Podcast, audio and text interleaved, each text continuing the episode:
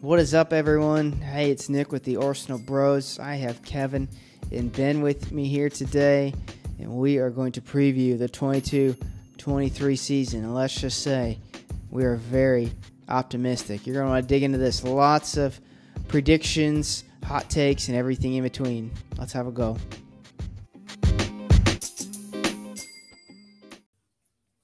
Welcome, everyone. The Arsenal Bros are here, and we are ready to get cracking on our season preview podcast. As always, with me, I have Ben and Kevin. Benji, predictions going to be coming in hot, aren't they? Oh, just so many hot takes abound. We've we've been ready for this. Yeah, the hot takes will boil your tea on its own. Ooh. I have some tea as well, so we are we are well boiled. Kevin, how are you? I'm doing great.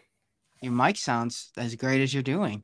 I appreciate that. It I turned some of our big time Arsenal Bros revenues into into this microphone purchase. So I'm hoping the the listeners will be blessed by a much smoother sounding voice on this side.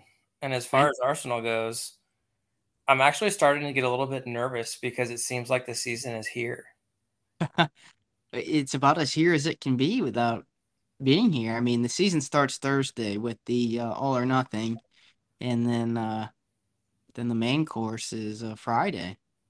So can't wait. It's uh, creeping up every day we wake up. We're we're that much closer. But here here's a question to start out on a scale of one one being Tottenham to 10, 10 being starting the season. Uh, how excited are you for the All or Nothing doc to drop? Uh, I, yeah, I'm gonna go like a seven or eight. I mean, I'm really excited. You guys know I'm a big Mikel fan, and I'm excited to. I think especially with last transfer window last summer, I'm excited to hear more about that and uh, what was going on with all that. So yeah, I'm. Uh, I think Mikel's a good man manager, so I'm excited to see how uh, how he takes care of business from there. I I'd also say I'm about an eight. Say about an eight. I think obviously the season did not end exactly the way we were hoping it would, which would have made it easily a ten. But but watching the the previews that they've put out just gets you excited Mikel's speech in the locker room before the Norwich game had I probably listened to it 15 times and it just it got I was ready to run through a wall and before kickoff on Friday I'm sure I'll pull that up another time or two just to listen and it'll mm-hmm. it'll also just be cool to get such a behind the scenes look on some of the guys from last season. Yeah, I'm with you. I think that's one of the things I'm really excited about is to get to know the squad a little bit more and just see the ins and outs of what's happening just from uh, watching Mikel, but also watching the players. I think that's going to be super fun. So I'm I'm at like an eight and a half or nine. I'm so hype. I love the All or Nothing documents. So uh, documentary. So I'm pretty pumped. Sweet. Yeah, it will be a good. Uh I think it will give us a little framework for the season and to to see the club a little bit. Yeah, you're right. It, it uh, ended sadly, but looking forward to uh, checking it out. All right, you guys ready to? Uh, well, before we talk about the season, season upcoming, wanted to finish preseason slash the summer. So we're gonna get cracking. Ben, describe preseason in one word. Glorious. It, it's about it went about as good as it it could have. I mean, it really did. It was it was really glorious. glorious. Uh, I don't know. It was just super exciting and fun to see the guys just really seem to turn a corner. It feels like we're just a little more dialed in on like how do we want to play. And so my expectations are probably up a little too high. Um, and I'm actually starting to like get nervous because at least in here in the states like when a team has a really good like NFL or NBA preseason sometimes their regular season is just trash. So I'm I'm a little nervous but also I'm cautiously optimistic at this point. I don't know. Yeah, I, I mean, waver back and forth. I, I'm I'm glad we won some games. I think I think you're right. Ultimately, we're seeing patterns come together. So that's been uh, huge. Kevin, what would you say you would describe preseason as? The word I will use is cooking. Ooh. And it's a, obviously a shout out to Edu and everything he's done. And I feel like if we want to continue that metaphor, like we are boiling water in a pot right now, about ready to explode over the top. Mm. And I, I hear that in the background there, Ben. And and I'm just very, very excited to see what this final product will look like for us. And I know we might not be done yet in the transfer window, but I feel like we are being cooked to perfection right now. I like that. And that answer leads into my next question of let's say best case scenario, we have two more signings still incoming. Kevin, who are they? Number one, this is an easy one. I think we're going to go with Tielemans.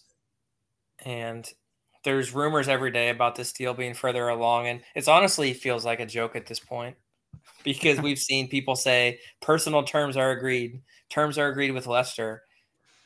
And it feels like Groundhog Day, literally since the end of May with these rumors. And now that all these, a lot of these outgoing players have gotten out or are very close to getting out, I feel like that door's opened for that move to be made. And then as far as a second player, I'm honestly not sold that we're going to get a second player right now. But let's say if we were to get two. If we were to get, we're just playing for funsies here. Yeah, yeah. Man, I will go because the, with, the the rumors are saying center mid and the a, a winger, an attacking player. So let's just, let's just put something out there. I'll just put this out there. I say we are going to go big, and Leroy Sané will be our Bayern Munich input or import. We thought it m- might be our old friend Gnabry, but Leroy Sané being reunited with Mikel to lead the line for us. Brilliant. Ben, who are two that we're getting? Oh, that's a good one. I think I have to go Tielemans as well. And I will go. Oh, Nick, I don't want to steal your guy. You can, you can. I'm gonna have to say Gakpo. I, I would be very happy with that uh, window. So, and just so everyone's clear here, after I gave my answer, I texted the group and said I wouldn't steal Gakpo from Nick. and oh. Ben swoops right in. He might not even have seen it yet. It. I muted my notifications. I so I, I was ready to say Gakpo, and I'm like, you know what? I can't do that to Nick. I know he's gonna say it. Nick, you go ahead and you can you can riff on Gakpo. I'll just keep my answer short. I mean, I hope we get him. Everything is is saying that they probably the, the most important thing that I've read is they're not going to sell him before the Champions League qualifiers are done. They had their first leg against Monaco today. It finished one one. So he's a he's about as loyal as they come, but I also think he knows this is a, a window for him to to get his move. So I'll be very interested to see if uh, if he gets it. And yeah, I mean, I I can't talk about him enough. So I would absolutely love to have him, but I'm not sure. I, I think Tielemans. I mean, it seems like it's gonna happen. I don't know. Part of me feels like maybe it won't. I don't know, but would love him. Would love Gakpo. I mean, selfishly, I'd love two more players incoming. It seems like the outgoings are starting to heat up with Leno official, Pablo Mari close, Torreira close, these loans, Balogun. and other loans, Patino. You know, we're, we're, we're knocking things down. So keep going, and maybe we get those too. And uh, I think we'd be pretty pleased with that. So, yeah. All right. Well, now on to the season. Now to things that haven't happened, and uh, the the meat of this preview. Speaking of cooking, right? Hmm. All right. First question, Kev. Who will be our 2022 2023 Arsenal player of the season? I think based on our power rankings last week, we kind of landed with two guys who, in my opinion, are fighting for that, which would be Jesus and then obviously Starboy. And I think we've been so desperate for goals over these last few seasons, and we've seen what Jesus is capable of already in his short preseason cameos for us. I think that he scores 20 plus goals, and I think that itself wins him the Arsenal Player of the Year. I would love that. Yeah. Yeah, that is a splash of a signing, one that one that we could desperately have used last year, but if he gets the job done this year, I think uh, it leads us to where we want. Ben, who are you predicting?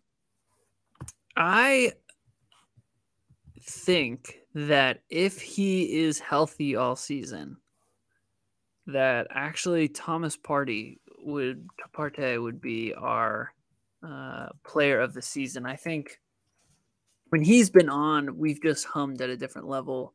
It might be tough just because um, I do think Jesus will score a lot, score and assist a lot, and uh, Saka's been so brilliant. But I do think Thomas Partey could just be this missing piece for us to really lock things down and, and push us forward. Yeah, his importance to the squad is massive, and we've yet to get that full season with him. If we get that full season, I think we're we're destined for the promised land. So I am going to go with the back to back to back Bukayo Saka. I think he's taking even another jump.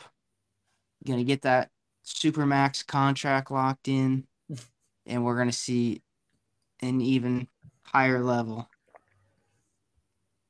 I love it. I think that's a that to me feels like the boldest prediction of the three, just because winning triple back to back is unprecedented, and so I think um, I think that's a good pick, Nick. Thank you.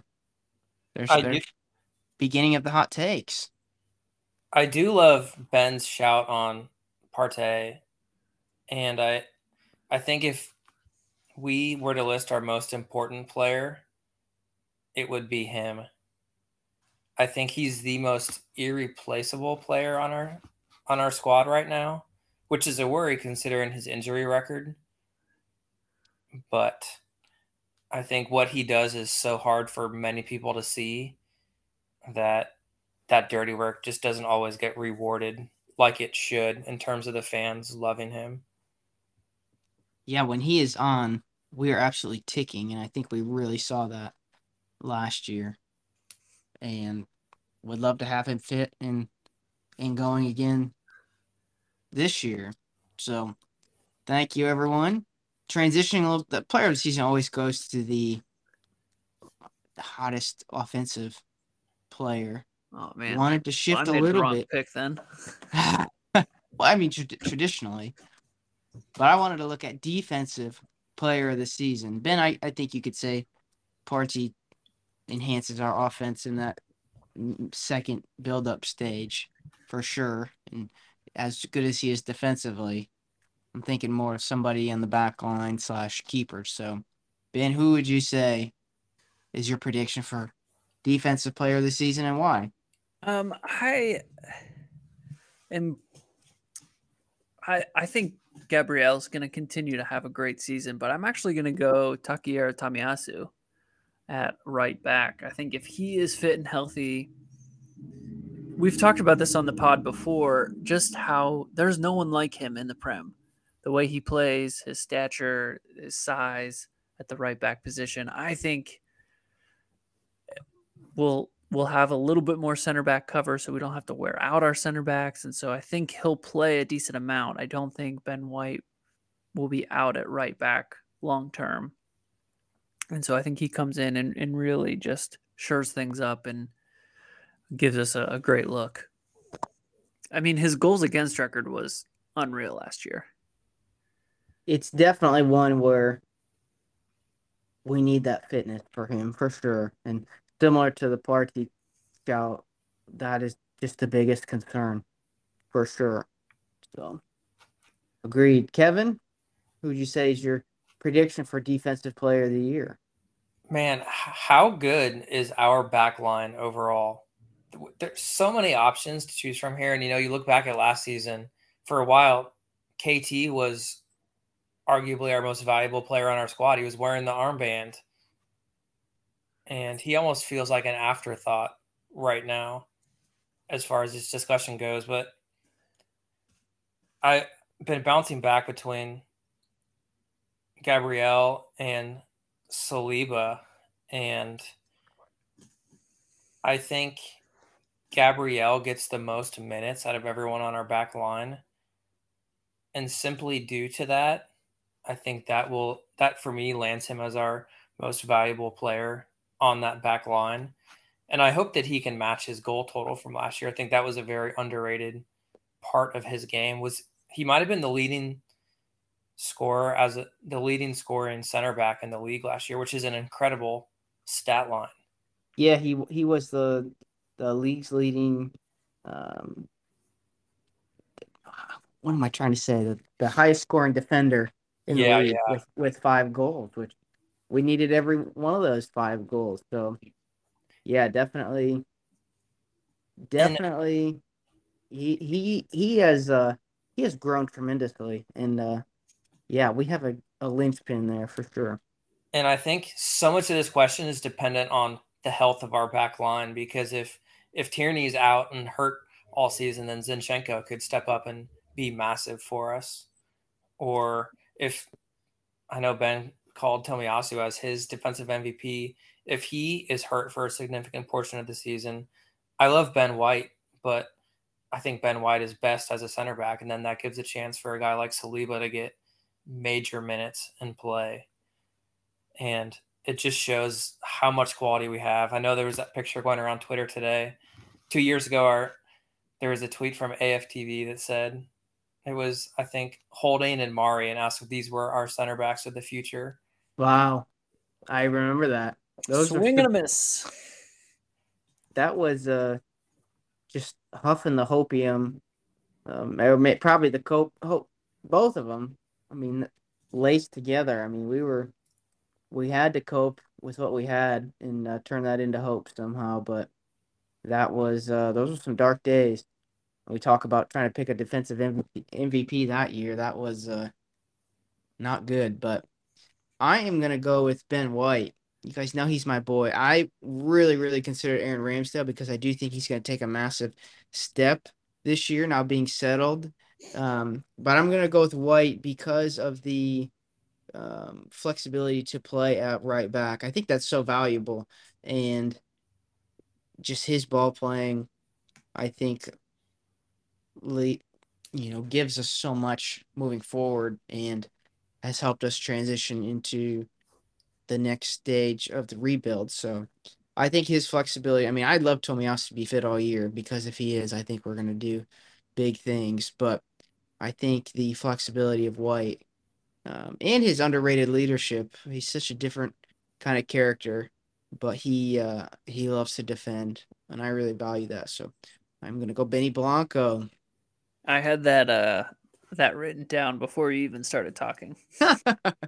I was really close to going with Ramsdale, but the flexibility of White did it for me. So yeah, under underrated, but all good shouts. I mean, we could wax lyrically about all of our backline, which we could not two or three years ago. Even the the backline that started the season last year. I mean, hmm. that's not one that's going to pick up many points. So big pluses for sure. All right, we're going to transition to signing of the summer. So we have brought in, of course, the illustrious Gabriel Jesus. We've brought in Fabio Vieira from Porto. We've brought in Matt Turner, our fellow American.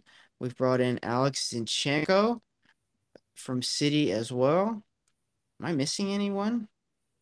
Marquinhos. Marquinhos, yes, we will add him as well. Kevin, who would you say is our signing of the season? Or are you going to make a bold prediction that it's going to be somebody who's not here yet?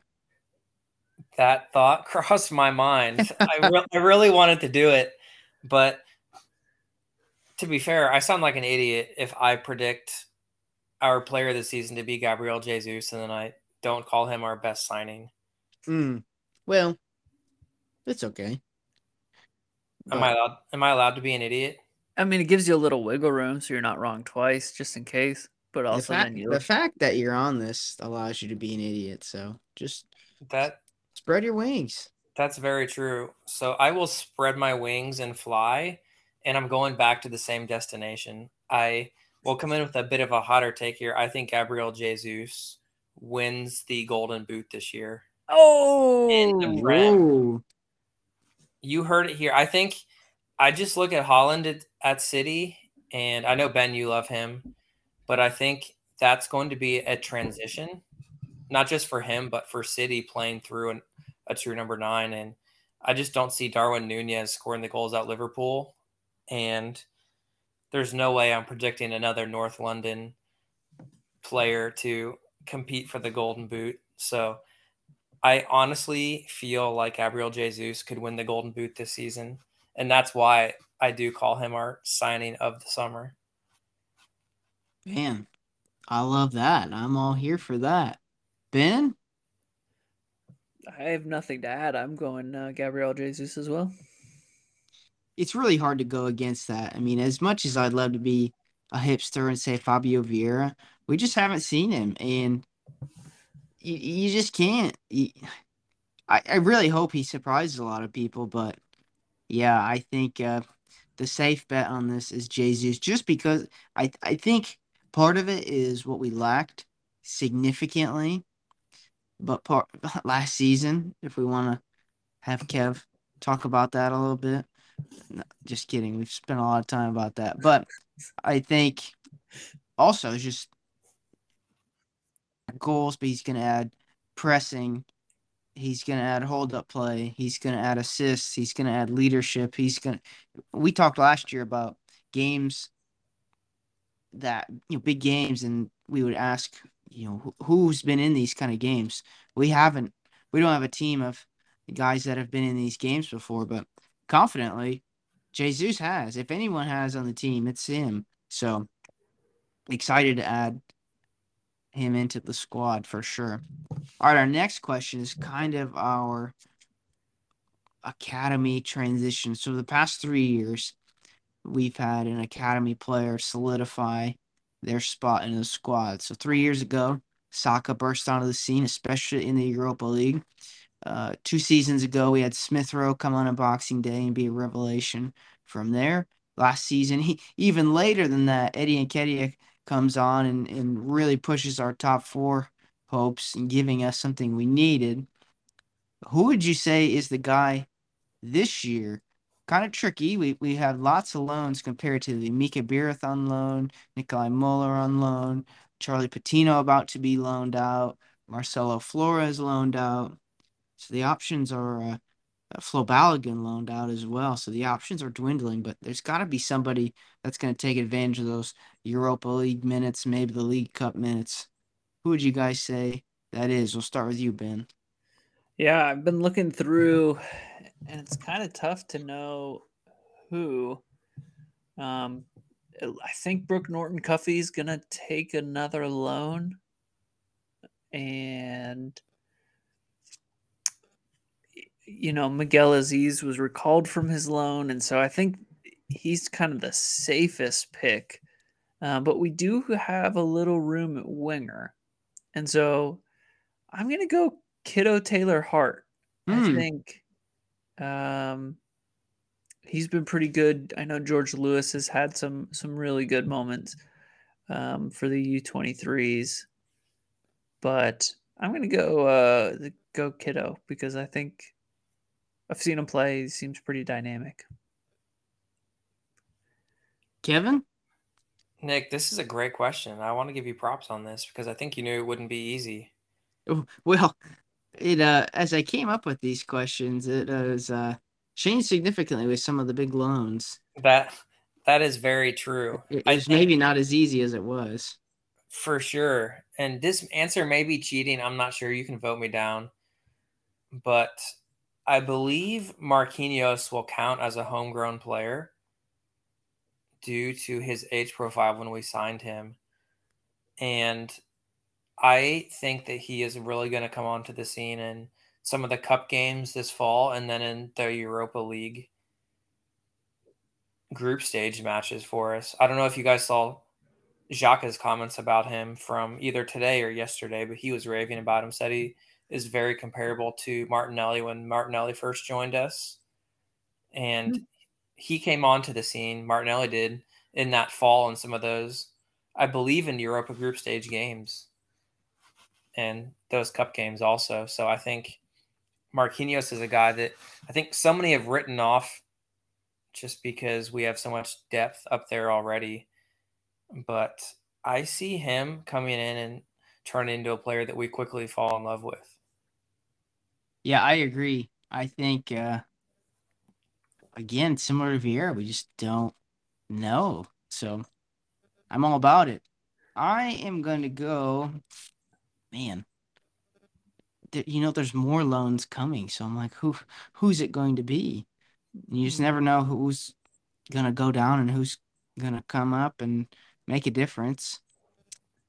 I really want to say Salah-Eddine, but I anticipate a loan for him, as well as Brooke Norton Cuffy. I'm gonna go Zane Monlouis. He's a right back, and I know Murder Soccer rates him really highly. Um, I don't know. Europa just could be the time. That might be a little bit of a punt, but Zane Monlouis is uh is where I'm going. Okay. All right, Kevin, you touched on this a little bit. We had a little over under on Jesus scoring over under 19.5 league goals. Does he hit that 20 range? Kev, we'll start with you. It sounds like a yes. Well, I'm stuck. I said he scores 20 goals, which just hits the over, which means we both are pretty much Vegas. We need to come back to this DraftKings sponsorship sponsorship mm. just a little bit. Yeah. And maybe maybe let them reevaluate their decision to not reach out over the past week. but I think if if Gabriel Jesus stays healthy, I think 20 goals, basically one goal a game or one goal every other game. And I think there's going to be mm-hmm. games where he scores multiple goals. In fact, against Crystal Palace on Friday, I already have a bet down for him to score a goal each half. Oh, wow. I know, $5 bet pays out at like 110 bucks. Hmm. So I, I might upgrade to a even bigger boy microphone if we, if we hit that. but that'd be great. I, I do think 20 goals is is possible, and I think it'll be made easier by hopefully a few games this year, which we haven't had very many of in the past, where we win three, four, five nil against teams, and and he gets a hat trick. Man, that would be that'd be pretty neat. Great. Yeah. Ben, what do you think? Over under 19.5 league goals for Gabriel yeah. Jesus. Yeah, I'm gonna go take the under. I think he'll. I think he'll actually be creating a lot. Um, he's a great finisher, but I think we'll see some really sneaky interplay between him and Saka, Martinelli, and Odegaard, and so I think he'll actually have a decent assist number to go with. I want to say 15 or 17 goals. Um, so I think I'm going to put him at the under there and say 16 league goals. Okay. I am going to go with the over. I uh mainly because I want to see that, but yeah. I think you I agree, Ben, as much as he can be a provider. I think we're going to possibly see Saka and Martinelli turn more provider than they've had to be. I mean, looking at this, they've had to be goal scorers. And I just think they, you know, the pressure will be off them a little bit to to score so much, and maybe they take advantage of that in um in finding Jesus. So that's where I'm going with that. So I uh I mean if if we finally get him over 20 league get somebody over 20 league goals, um gonna be a good spot. We were very far from that last year. So yeah. I think um I think yeah, I think I might be underrating just how much of a leap up he is for us this year. I mean, he's been prolific in the preseason. Um, so I really do hope I'm wrong. I, I hope yeah. you're wrong too, Ben. Dang it. And you know, you mentioned Saka and Martinelli there, hopefully also taking steps forward again in terms of assists. What about goals? What I think if we're all in agreement that Gabriel Jesus is going to be the leading scorer this season for us, who else gets into that double digit goal tally for us in the are we saying in the prem for this? Yeah, I, I like the idea of league league goals just because of the consistency of the competition, but I like that. I am gonna go well this year we had what Saka, Smith Rowe, and Martinelli. I am gonna say Martinelli and Saka for sure. Um, I think my thought is Smith Rowe is going to transition a little back into the midfield. Um, and I think Jesus is going to pick up some major slack, but I'm going to go, um, yeah, with Saka and Martinelli. If I had to pick one for second leading score, I'm going to pick Martinelli. Okay. How many goals do you think he'll have? 12. 12 league goals. Okay. Well, how many goals did you say Jesus was going to have? I didn't get that. No, I just said the over. Uh, give me like 23. Ooh, spicy. Yeah, numbers. All right. I uh I also think Martinelli. I, I didn't think anybody else would pick him, but maybe I'm I'm off on that. But I think I think him and Jesus have just played fantastic together, and I just I really do think he could have a huge breakout year. Um, I think he could really take take a giant leap forward and, and be our most improved player this season. And awesome. so I'll, I'll put him at, at 14 goals. Love that. Kev? 14's a great tally. I will not choose Martinelli, not just because both of you chose him, but penalty kicks are going to be an important way for us to score this season. I think the better teams in the league get more penalties, and let's hope that VAR is our friend this season, much more than it has been so in the past. But I think it appears that Saka is going to take a majority of this penalty kicks for us, and I think that's good for six, seven, eight goals over the course of the season. And then you combine another seven or eight goals just in the run of play, which is definitely not out of the realm of possibility for Saka. He's done it before, clearly. I think that can get him into the around 15, 16 goals.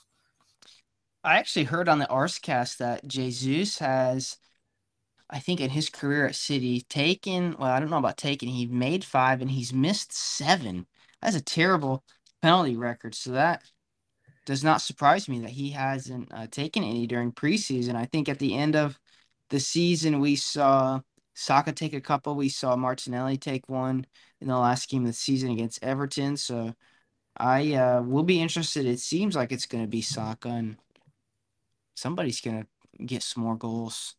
So well, Mikel said during the season he was surprised that Saka took some of those pens because Martinelli was actually tapped to do it. And so I think for all the pens Saka doesn't earn, I think Martinelli will take it. I I do think that that Mikel let that slip, and so uh, I'm gonna put some some stock into that as well.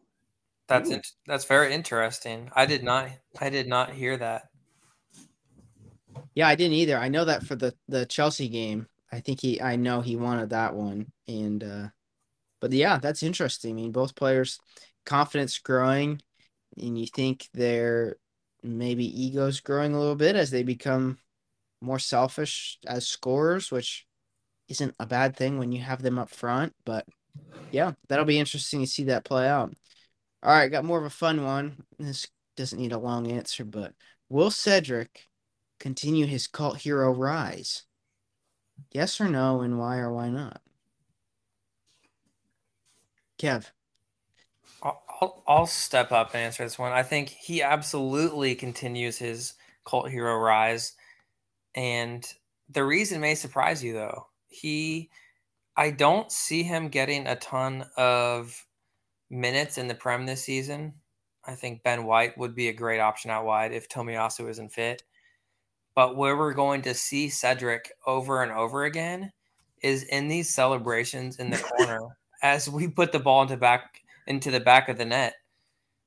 I think we, we saw Nuno all the time last year involved in those, and Cedric was too. And I think Cedric has we've seen him embrace that role more and more. And that's going to be one of my favorite things to look for this year is the Cedric watch once the ball hits the back of the net. How quickly will he get to that corner flag to celebrate celebrate with the guys?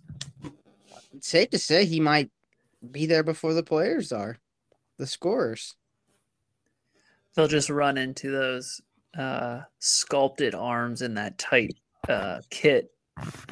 It's gonna look so good on uh, on film. So uh, I, I actually, I think he'll, uh, I think he'll just kind of fade and be a solid rotation player. But I think with Ben White being able to play right back, Tomiyasu coming back from injury and and hopefully ready for for a full season, I I don't think we'll see him as much. And so I don't think he'll be a cult hero. I think he'll just kind of uh, take take Mo Elneny's status.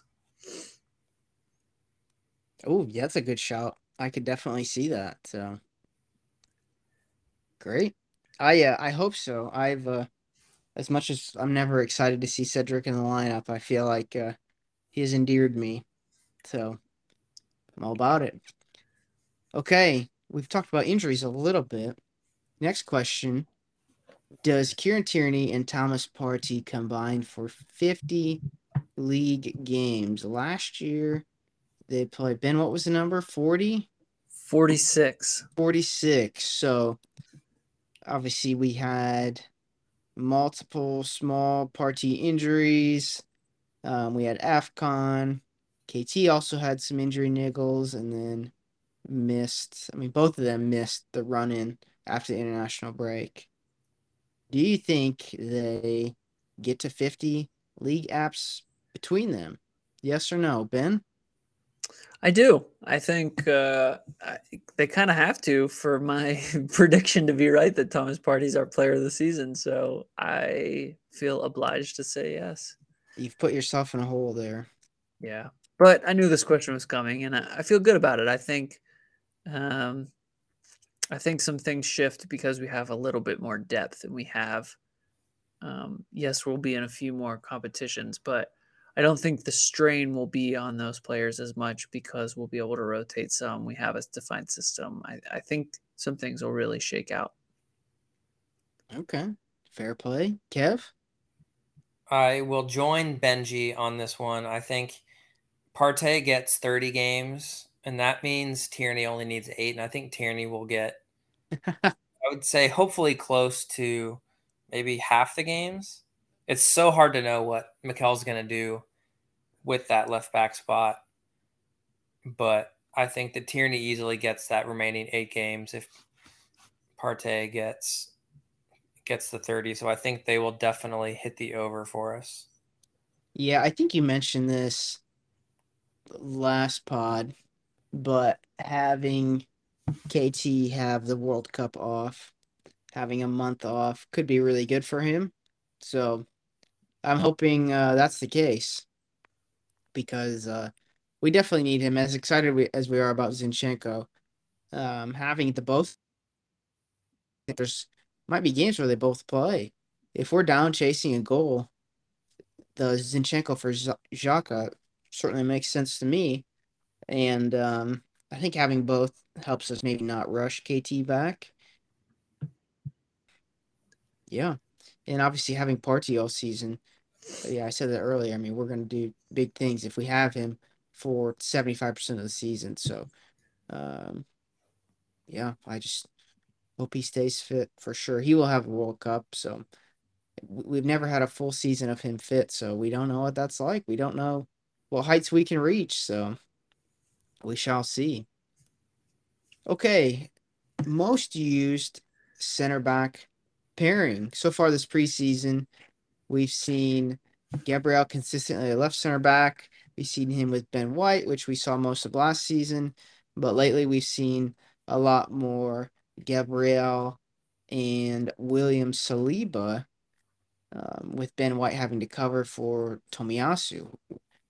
Kevin, who do you think is our most used center back combination? I absolutely hate this question with a burning passion. It, you... it kind of implies something differently, um, and like who's going to be fit. But I'm interested to know who, who gets out there the most. It's such a you're right. It's such a difficult question. So much depends on fitness for the players, and one of the things I said the other day, Nick, when we were talking, was that secretly it's a blessing, I think, in disguise for Arsenal that Tomiyasu has been hurt in preseason, which has forced Ben White out there because it's gotten Saliba so much playing time at that center back spot, which hopefully will be good for his long term Arsenal future. And I think this season will start off with I know we haven't talked about the Palace lineup yet, but my guess is the way we've lined up the last two preseason friendlies will be the same way we line up against Palace. And if Arsenal are rolling with that back four of Zinchenko and White at outside back, and then Saliba and Gabri- Gabriel center back, I think that it's hard to change that right away. So I, will go with Saliba and Gabriel as my pick, and that is with about 25% confidence. it's it's a hard one to call because there are very important factors in play. Ben, would you agree or do you have another partnership? Why don't you go, Nick? Because I'm still trying to be convinced and, and Kevin's helping me kind of decide. so Nick, what do you think? Ooh. Uh, oh man you've put me on the spot a little bit. I I guess the question is in the league or is it uh um, just overall in the season? I mean, so much depends on Tomiyasu. I'm gonna have to agree with Saliba. I was gonna say Ben White, but I don't have the hope that Tomiyasu will be out there. Um, just last year. I hope he is because I love him. But yeah, that's uh that's where I'm going. I'm going Saliba and Gabriel, and they have uh they have the language. Um, both having played in the league uh, with the French communication, I think there's an understanding after getting these games. So yeah, I'm going Saliba and Gabriel. Okay. I think I'm gonna go Rob Holding and Granit Xhaka. It's our most used center back pairing. Man, could those you are the imagine, days. Could you imagine if we ended the season and that was it? All the things that would have gone wrong. Oof. Yeah. Xhaka would hold it down in the back. I am confident about that. I am yeah. not. So you I'm don't. You, you are. All right. You pair him with Rob Holding. I'm less confident. You pair him with White, Gabriel, or Saliba, and the dude is getting it done. I can see it. I think I'm just gonna do it just just to be a little different. I'm gonna go Gabriel and, and Benny Blanco. I think it worked well for us last season, especially when we had uh, our first choice outside backs. I think I think that will be what we use the most. They also have bigger game experience than Saliba, but I I I feel terrible saying that because I think Saliba is a massive talent. I do think that's our that's the most likely scenario right there. And the so the question will be is will we ever see those three out there as a three back system? I'm going to add this to our itinerary for the night. Can you ask the question again? Do we see Arsenal coming out with a back three in a match of Gabriel, White, and Saliba? I think so. I think we'll see it a few times this season. I don't think so. But all right, you are both on record. Chalk it up. What do you think, Kev? Oh man, the reason I asked that question is so I don't have to answer it. but I I think Nick said no. I'm more inclined to lean no. I do think we could see it as a change during a match. Yeah. Uh, well, it's it's a tough question because the three of them will be on the field at the same time. Absolutely. In, in the attack, it'll essentially be a back three at times. Yeah. Unless because I was watching a few tactical videos today uh, on my lunch break, and Ben White uh, playing right back actually tucked in as like a a little bit more centrally up high um, off of Saka, who could stay wide. And so it actually wasn't. It was more of like a two back. And then we clogged the midfield to, to prevent a transition. And so even then, it didn't look like a back three. So I'm probably wrong, but I think in a big match, maybe a second leg, we could see a back three of those those guys. Yeah. Sure. Hmm. Interesting. We'll, we shall see. Yeah, I mean, I think you can see them in that position attacking wise, but I just we don't really have the wing backs to do it, so that's that's why I'd say no. But yeah, great question, Kev. I love it. Okay, we talked a lot about Aaron Ramsdale and his great start, and maybe him leveling out. I guess we don't really need a a number, or really isn't of of value. But do you see Ramsdale ironing out some consistency, or are you seeing uh, you know, some some erratic Aaron Ramsdale? I guess I don't know. You guys know what I'm asking. Yeah, I think um, I think he'll have a very solid season. I don't think he'll be without error. I don't think he'll be goalkeeper of the year in the Prem, but I think he will be better than last year. That'd be great. Kev, our goalkeeping expert. Our goalkeeping expert will provide an answer that I think will satisfy everyone in that he will be much more much more what's the word I'm looking for? Oh, man. I will say dependable I think last year we I like to use the word erratic with Ramsdale sometimes, and I think that's part of just his overall personality and playing style.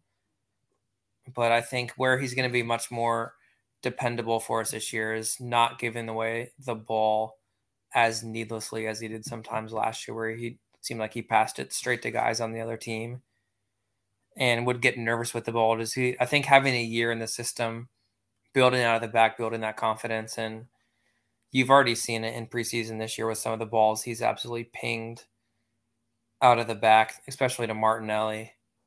And Gabriel Jesus will also provide an, a deep outlet, much better than we had last season. So I think that alone will help him become more dependable and consistent. And just also having an, another full year of playing and a year of confidence will go a long way for him. Yeah, well said. He was my defensive player the season, so yeah, I'm gonna have to have him have a uh, a big season. But I think one thing you can look at is he's just he's been there. He he's had a season at this level after having played for Bournemouth and Sheffield United. So this is different. So it's uh yeah, I think he can take that step for sure. So we'll keep moving. Our new captain, my boy, Martin Odegaard. How do you guys see him as a leader replacing Pierre Emerick Aubameyang slash Alex Lacazette last season? How do you see him attempting to steady the ship in terms of being a leader?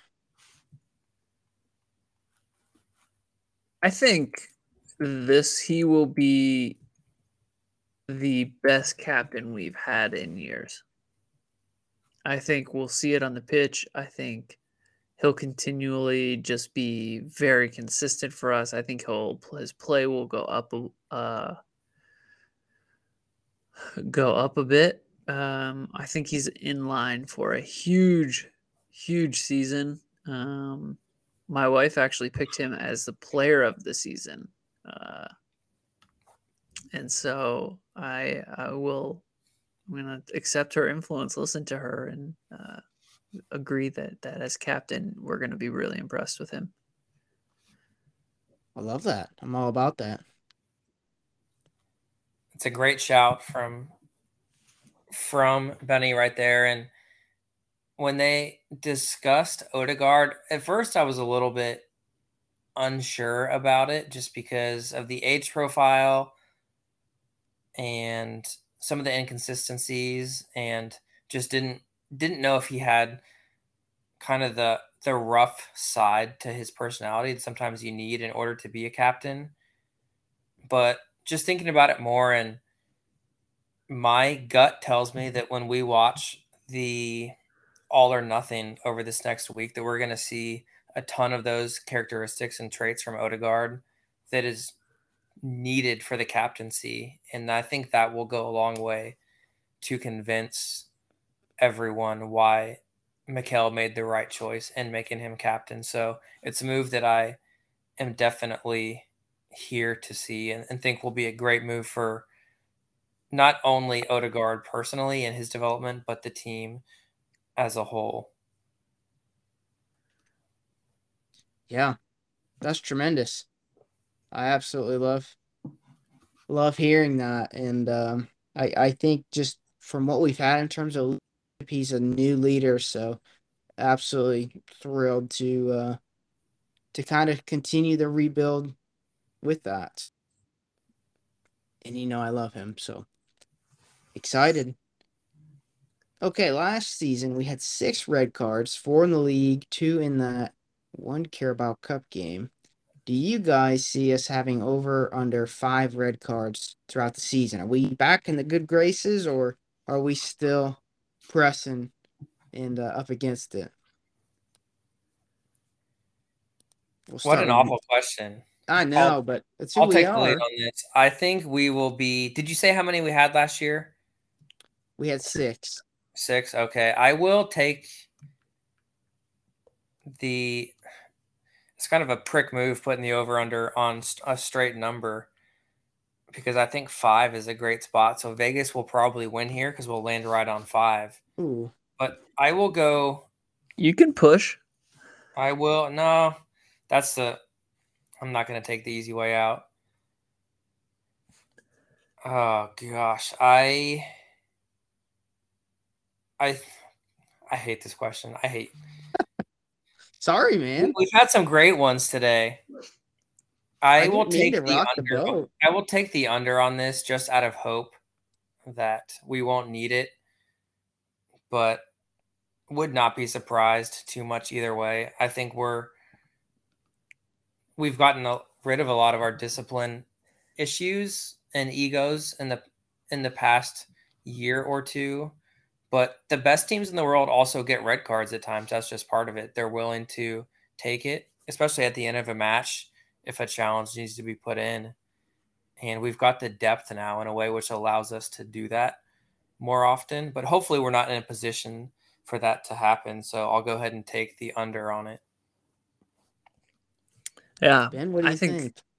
I think uh, Kev had some good points there. I I'm also going to take the under, and I'm going to pair it with a slightly hot take. I do not think that Granit Xhaka will get a straight red this year. I think. Wow. Shut I the think- pot down. We're we will call it now. I'm writing it down in this document that's holding on to all of our silly predictions. no straight red for Xhaka this season. I think uh I think he turned a corner and and I just feel I feel good about it. So under I'm going to pick four red cards this year in all the competitions we're in. I can't imagine a season without a Xhaka red card. I really can't. But that would be amazing. I am going to go with uh I'm going to go with the over. We have more games first off. And um I think we're going to be in more intense games and uh that just doesn't always go well for us. So so I will go with that. Let's see. Okay, we're we're, we're getting uh we're approaching the end of more of our regular questions. If you're still with us, thank you. Kevin, what are you most looking forward to this season? Many, many things I'm looking forward to, but I think most looking forward to is I think this is a year we step forward and beat one of the big dogs at the Emirates. I don't know if it'll be Liverpool or City, and obviously we've not.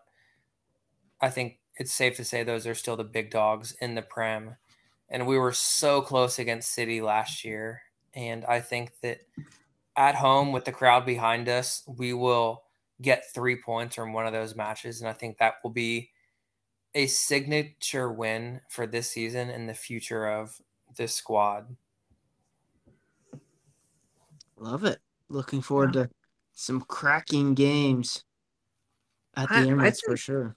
I think that's a good shout, Kev. Like, it's not something I was looking forward to, but as you said that, it's that's the the what we've been asking for. We had a couple big wins, but they were so nervy and so almost like little brother wins. Hmm. And so, the, just as you were talking, it feels like, yeah, you know what? Like, I feel like this squad could have a, a, a top a top three side come in and, and we hold hold firm, attack well, defend well, and it, it's like, oh no, they deserve to be here. Kind of like that January first game against City when we deserved to win and got absolutely screwed over by the ref. Um, I think we'll have more experiences like that this summer or this season. Um, and so I, I think one of the things I'm looking forward to is just like I think we'll hit puberty. And and uh maybe start to get our driver's license and and show that you know we're we're here we've built this project and we're really starting to win and make some make some waves in the league. Man, would love it. Would love to solidify that. I think I'm looking forward just to more games. I mean, adding the Euro- Europa League just adds more, and uh, having the World Cup kind of condenses things. So we're going to see things a lot. Um, I'm looking forward to these new signings. I mean, having six new signings last summer, and having a good amount so far, and maybe even more on the way. I mean, I'm just excited for just the the changeover. I think I'm most excited about having a mobile striker because I think our game will just transform because of it. So, looking for a lot, looking forward to a lot of things. Ben, what are you most worried about? I am worried that. Well, I'm worried about a lot of things. Oh, come I, I'm worried about injuries, Mm. and I am. I'm worried that we actually haven't bolstered our midfield enough Oh, yet. yet. um, and so I think that could. I think we have so many guys going to the World Cup, and like you said, things will be condensed, and I just. I just would like to see a few more guys in the age range of like 26 to 28 who have have a little more experience um, kind of fill out the squad. Not need to start week in and week out but but can provide something that we don't have. Um, i know we signed Elneny for another year but I think he's fine in these other competitions, but in the Premier League, I think we just need a bit more. And so I, am a little mm-hmm. nervous about our midfield. For mm-hmm. sure. I have said repeatedly, and even on this pod before, that I would much rather, if we were to only sign one player the rest of this window, i I would prefer a midfielder over a winger. And so to that point, Ben, I am completely with you. And my biggest worry I think would be either the left or right hamstring of Thomas Partey. he is his entire body. Back to it, our most important player, and also not just our most important player, but I think the player with arguably the least cover on the squad. And maybe you could say Saka right now has less cover at his spot, but I think that we just cannot afford. He is the absolute engine, and if he goes down, we're almost forced to change our setup. And so for me, my biggest worry is just his health. I would gladly donate both my hamstrings to him right now if it ensured he played 34 plus games for us in the Prem. But for me, that is my biggest worry. Yeah, I would uh I would I would take that deal and I would uh happen. So yeah, I I can't agree more about the injuries. I mean, our season just took such a 180 and we were still battling and really made the most out of it but the and then after that last international break why in the world do we have another international break at that time and KT comes back with one working knee and then Partey goes down in that game and yeah, Kev, I think you nailed it. I mean, without Partey, the system has to change because nobody can do what he does. And yeah, the backups were just too light. I mean, losing Tierney, I think I said this last time, but um, the season was lost the last two years when we lost Tierney. I mean, you go back to the Europa League semis two years ago, no KT, and we got Joe Lopez on the bench, Granit Xhaka at left back, and then we had this past season no KT, and we're going Nuno the rest of the season, and our buildup is just all lost. So, hoping having Zinchenko helps with that. Obviously, you can't predict him and I think we've just been uh, we've been a bit traumatized by some of these key injuries. I mean, you think about losing a right back and a left back, how that kills your buildup, but especially when you lose your press resistant center mid. Okay, now now everything has to change. So I am uh, very worried about that because if we're fit, I mean, we saw that we were one of the best teams in Europe. There was a stretch January to February, we were the top team in Europe. Mm-hmm and I'm excited to get as much of that as we can. And while we're healthy, we just need to accumulate as many points as possible. And I think we're going to get some good rotation in the Europa League because our squad is so big. And um, but Kev, I hope you're right for sure. So, all right, we'll now go on to some some league.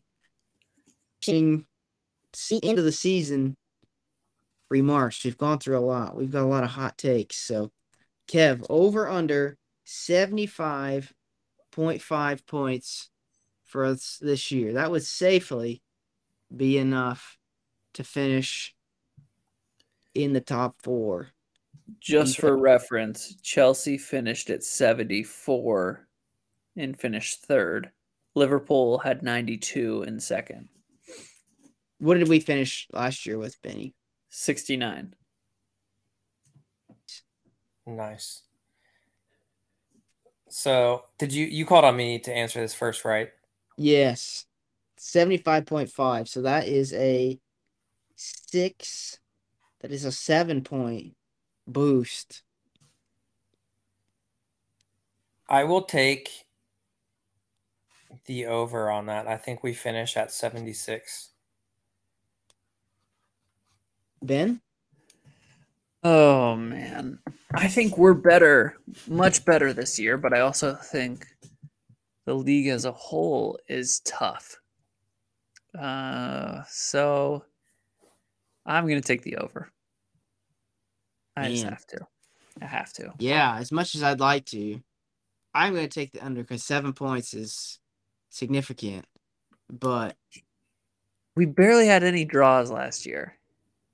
Yeah, I mean three draws. You turn a couple of those losses into draws and things look a lot different. So That's what I'm saying. Like we so we had 13 losses. So we definitely shouldn't have lost two of them. We should have won two of those. So already that's six more points. And then add one more draw, that's seven. And we're there. I mean, you make it sound intriguing for the sake of this, I'm just going to stick with uh, what I had. But you've you've got me convinced that I think you guys are going to be right, and I hope you're right. That's a lot of points. That's a, just a lot of points to get in improvement, but that would be tremendous. In Mikel, okay. we trust. What say it again? In Mikel, we trust. Oh, of course. FA Cup finish, we had an unceremoniously early exit at the city ground in our white kits. We want to quickly forget that, but the FA Cup is our is our trophy. We decide when to win it. So, Kev, are, are we gonna are we gonna change that?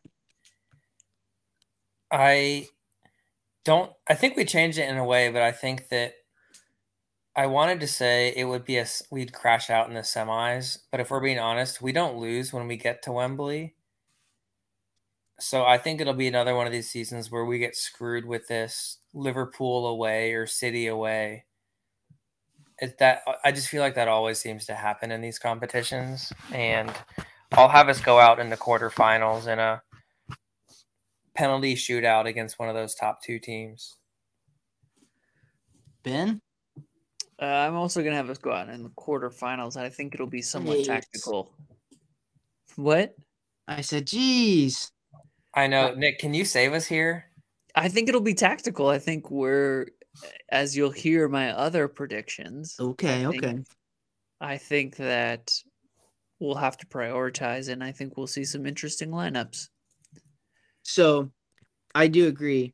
I think we're really going to play the kids in the League Cup similar to what we did in the Wenger days. I mean, we're playing guys that we never heard of, and we we watch the Arsenal, read about it more than about anything else. But I think we're really going to play a lot of those guys. Um, well, I don't know. Maybe we're just going to give that second team, the Europa team, more minutes. The Europa group stage team more minutes. I could see that as well, but it's going to be heavily rotated. So I I'm gonna say FA Cup semis, Wembley. I mean, it's been good to us.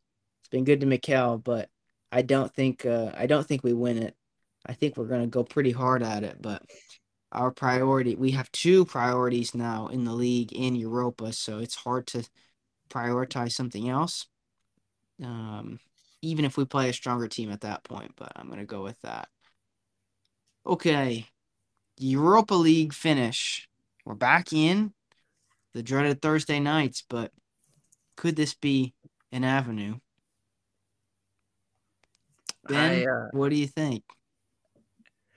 I think we're going to see some silverware this year. Is I this think, year the year? I think so.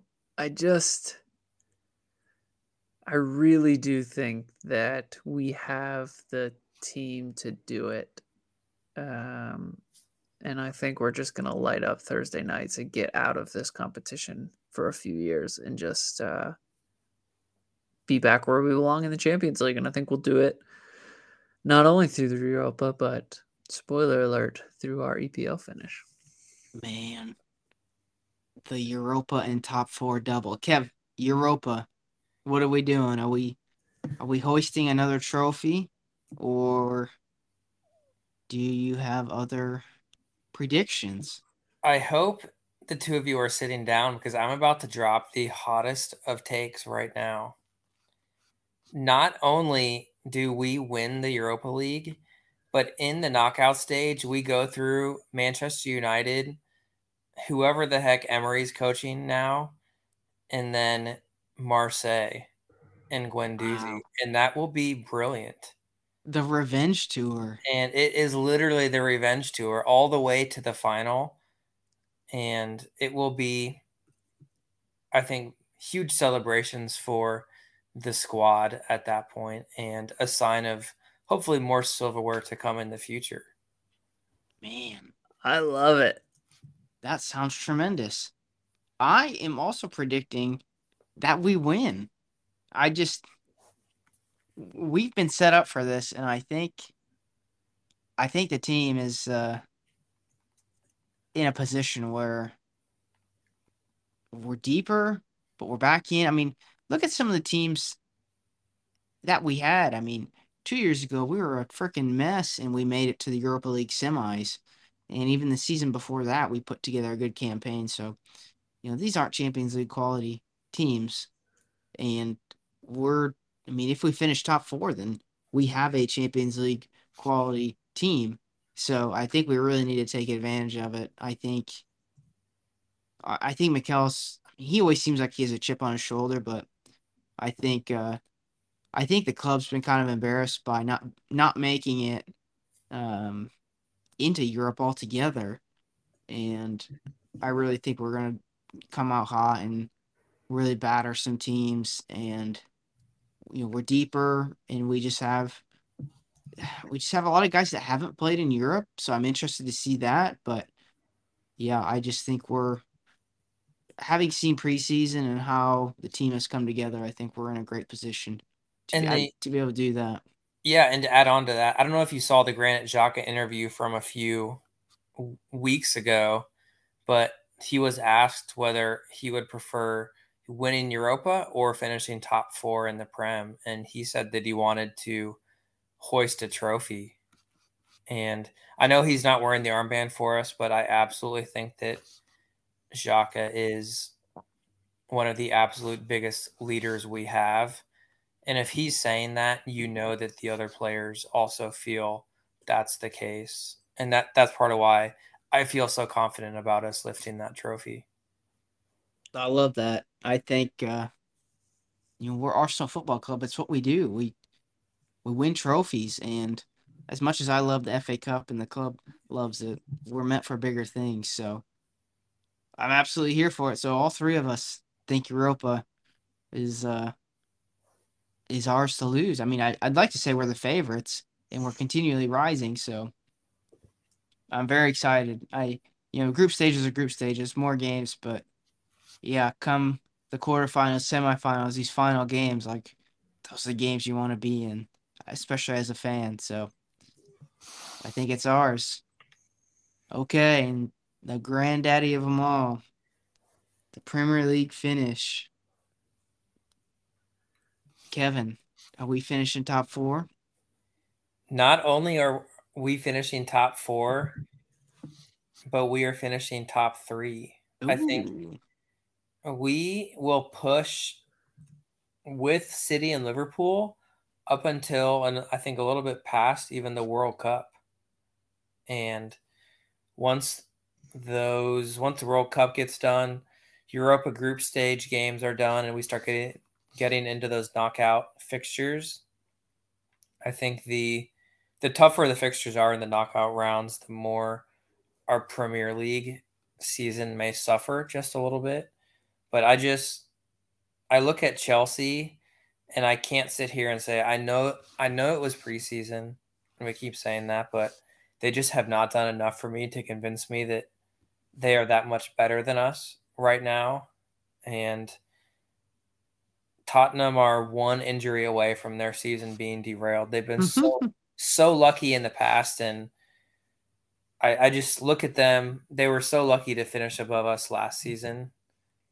And the way we've strengthened compared to what they've done, even though they've won the summer trophy or the summer transfer trophy, according to Sky Sports and all those other outlets, I don't really believe that's the case. And I think that it's a bit of a revenge tour in that way too. I think we we beat them at home again, get a result on the road, and and they're fully in the rearview mirror for us this season.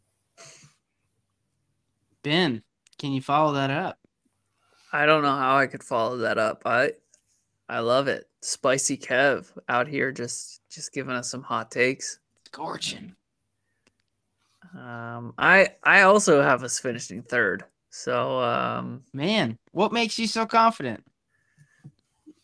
Well, just um just you guys know me. When it comes to the Arsenal, I just get so hype. I just uh I just see the guys and I love them all so much. And I think they're all amazing. And I think without injuries, we have a better squad that makes sense. I think Chelsea has some really, really good players. I don't think they make sense. I think United has some some good players, but they're in shambles. Spuds are terrible. And so I just I think if we can stay healthy, or as healthy as the other top sides that we just make sense on paper. It's definitely the concern is the health for sure, and it's just impossible to predict. Yeah, I'm also gonna go top four. I'm I'm I'm gonna go fourth just because hard to say we're gonna it's just I don't know. I don't know how these other teams are gonna be. We're gonna be behind Liverpool and City and maybe another and I I hope St. Totteringham's Day is here this year. We we get back in the Champions League and we solidify our place back as the kings of North London's. And uh that's our throne. That's who we are. I uh you know, I asked you guys why we're optimistic. I'm optimistic just because the improvement of the depth that has plagued us and just the law of averages with the injuries.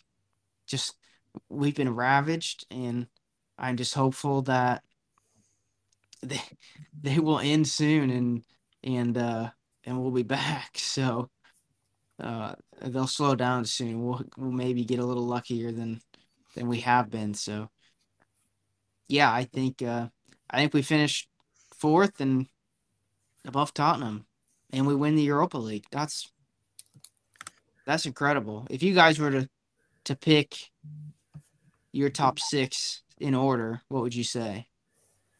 Yeah, I've been thinking a lot about it. I just, at some point, Liverpool and City are going to slip up. And I just don't know when that is. Um, so if I had to bet, I don't. I would. I would say City, Liverpool, Arsenal, Chelsea, United, then Spurs. Ooh, like that. Like it a lot. Yeah, but there's this just this sneaky part of me that says, is this the year, you know, is there too much turnover at City? Uh, are things getting stale with Liverpool? I, I think those the, that could be true, but I just I'm not ready to to to bet on that just yet. But I just have a hunch. Kev? I'm going to go with the exact same group that Benji provided us, except the only change I'll make is I just have not seen United make the moves needed to finish ahead of Tottenham right now. I hate to move Tottenham higher up the list, but I think that United just are such a ways off right now. And the Ronaldo saga going on, the De Jong saga, they are they seem to be where we were a yeah. year or two they, ago. They need to look in the mirror or look around them and realize we need an Arsenal like rebuild. And I just don't think they're ever humble enough to say that. They live rent free in my head. You can easily say that because I look at them and just see see what we we're in, and but just don't see them getting out of it because I don't think they can. The club has the ability to do that. So, what do you have, Nick? What's your top six? Yeah, I'm gonna go. Oof. I'm gonna go City, just because I think losing Jesus, Zinchenko, and Sterling is a massive blow, but I still think they're good enough. And I think Liverpool losing Sane is a huge blow. Um, you know, actually, I'm going to go with Liverpool. I think, uh, I think they get it done. They they didn't. They have enough, but I will say, I do think they've both gotten worse. Yes. Um, I I think they will. I my think my thinking has always been they will steadily start to decline. They have to. You can only continue to replenish so much until you start not getting those right, uh, and then players start to leave. Um, I'm gonna say Chelsea third. I don't know how. They just they still have a lot of talent, and Tuchel finds a way to get it done with them. I go Arsenal fourth and then I am going to go Tottenham. You, they they've brought in a lot of guys this window. I'm not impressed, but again, it's it's depth as they're competing. Um, and then, man, do I put United top six or do I take a punt on like a Newcastle? Ooh. Oof. I thought about putting putting West Ham in there. I think yeah, with Scamacca, that that's that'll be interesting. I think United gets it done. They've had a decent preseason. I think Ten Hag has a lot he needs to figure out, and a lot, a lot, maybe even more deadwood than we had. But yeah, that's uh, that's where I'm at.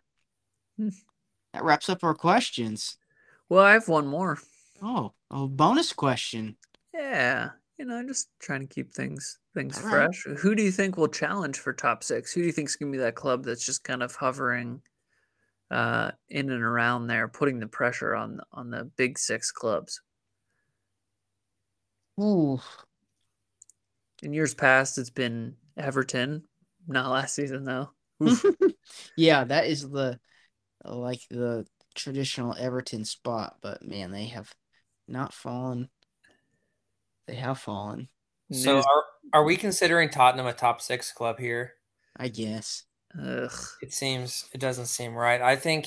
I mean, they're in the Champions League, so I think we lose credibility if we don't. But in my heart of hearts, I know it's wrong. that it's a great question. I think we've already mentioned them a little bit. West Ham have arguably gotten stronger from last season. Somehow Declan Rice is still there. I feel like he's been linked with every team in the world over the past year, but this summer, to be honest, I don't know that I've heard a single rumor about him leaving West Ham. And I think that signing Scamacca, we tried to talk ourselves into why he'd be a great signing for Arsenal. So you can't you can't hate on that signing too much. And I think Miguel Antonio has been good for him, but if Scamacca can raise their level just that much more, I think that that gives them a chance to really fight to get into that top six. Yeah, yeah, that's who I had as well. I think, I think they're just solid. I think they they know who they are. They they haven't had a ton of turnover, and so uh, I could see that happening. Yeah, Nick, I really, yeah, I really do agree with you guys, and I think Moyes is perfect in a position like this with that team and getting Scamacca. It looks like they're going to get Amadou Onana. Um, and I think he's going to slot in next to Rice, and that's going to be dangerous in the midfield. Um, but I'm going to go. Man, I was going to go Leicester, but it seems like they're going to have a bit of a fire sale. I'm going to go Newcastle. If they get my boy James Maddison, I think uh, you know, they got Nick Pope, they got Sven Botman. They've had a, an underratedly good window. I, I know they're not there yet, but I think uh, as we found last year, St. James's Park is going to be a potentially even nastier place to play. So I'm going Newcastle. Yeah, that's for you, Stanny. I uh, I also I don't think they'll be there, but just a um a shout out to um oh sorry my brain just went totally dead. Crystal palace. I think mm. the project that vieira is undertaking if they lose zaha that's that's not great for them. But um i do think that that they've just been tough. They they've had a, a decent window um taken uh, a few risks on a few players but uh i i think they're going to be tough this year. I think they'll they'll be top eight. Well, speaking of Palace, we play them in just a number of days to open the Premier League season. While we're at these predictions, we might as well just keep going. Kevin, Friday night, Selhurst Park to open the league season. What are you putting down? Man, it's if doesn't it just feel great to be back making predictions here? And I know when we started the, when we started the pod, the predictions weren't overall great for us. And here's to hoping the 2022 23 campaign will be much more pleasing to our predictions and just off of preseason well first off palace have had a really disjointed preseason with covid and the team being separated. And I think we are just right now further along than probably every other team out there as far as our preparation.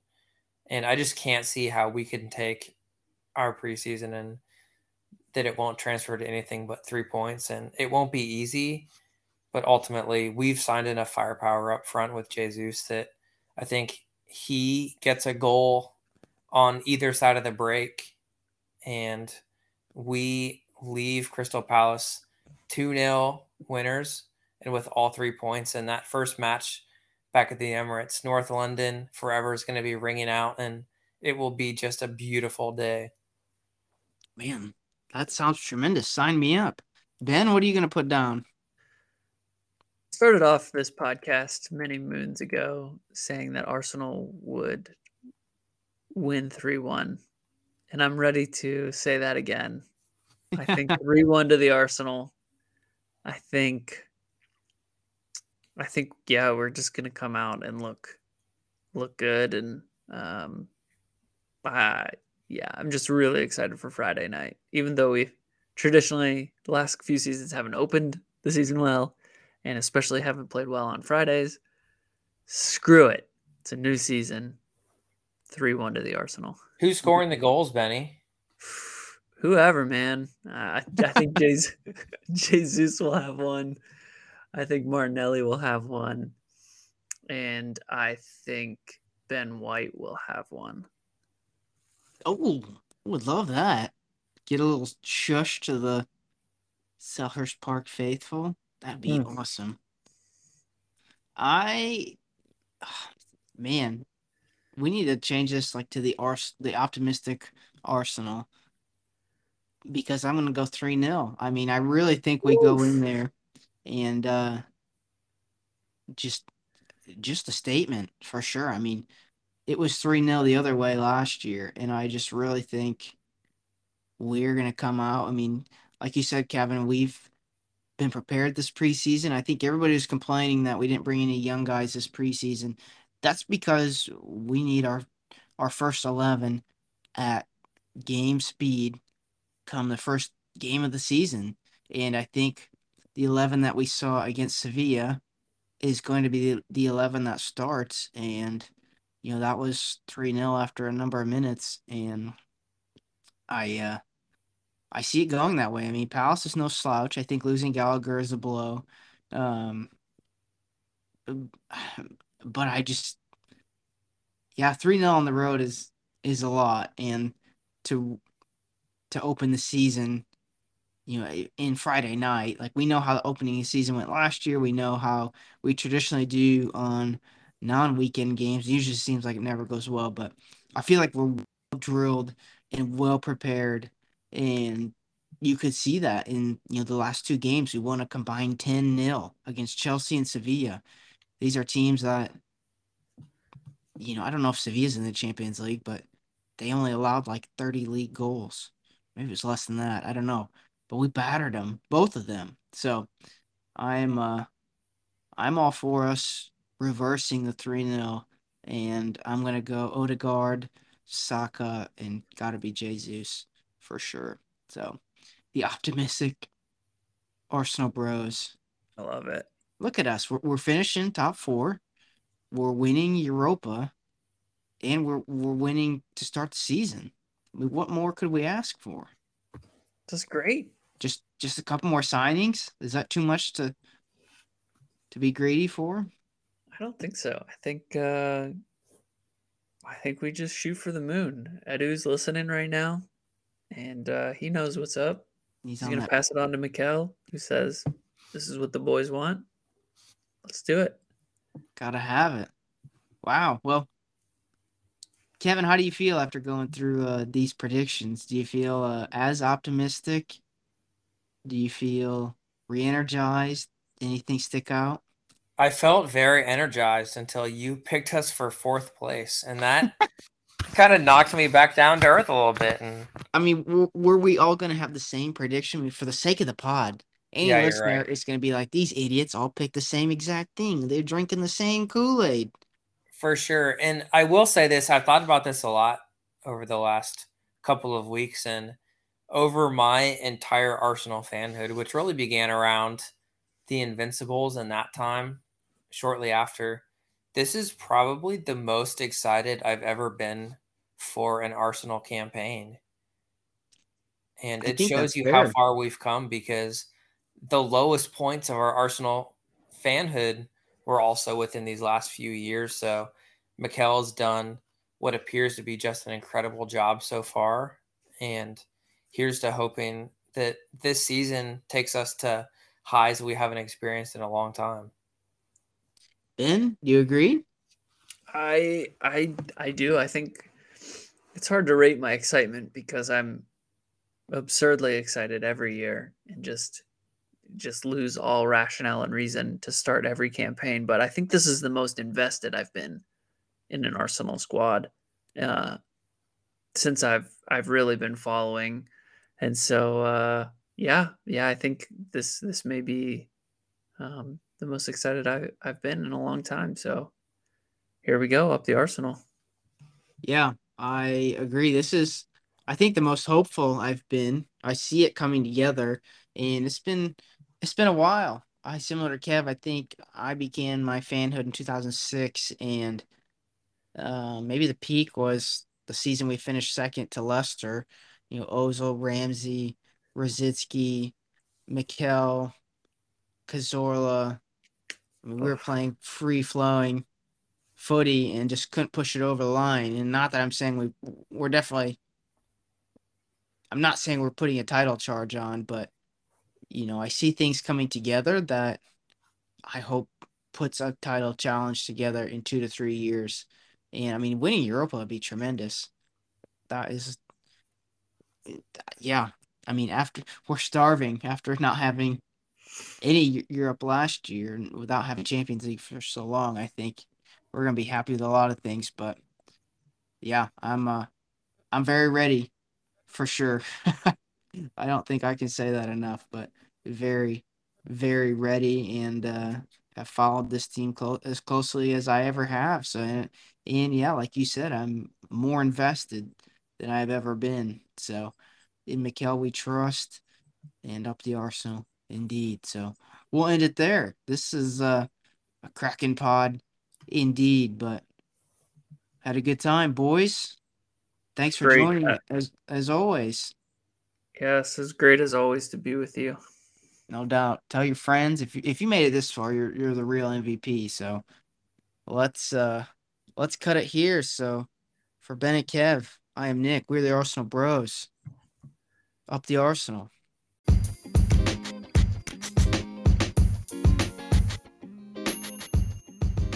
Hey, thanks so much for listening. We appreciate it. We will follow along this season with great intent, and we got all our predictions written down. So we're about to be as exposed as we can, or we're going to be right. Who knows? We'll find out. This is our first full season as the Arsenal Bros, so we are thrilled to follow along. And we appreciate you joining us and following along as well. If you have any suggestions, reach out to us at the Arsenal Bros. Thanks so much for being invested. Up the Arsenal.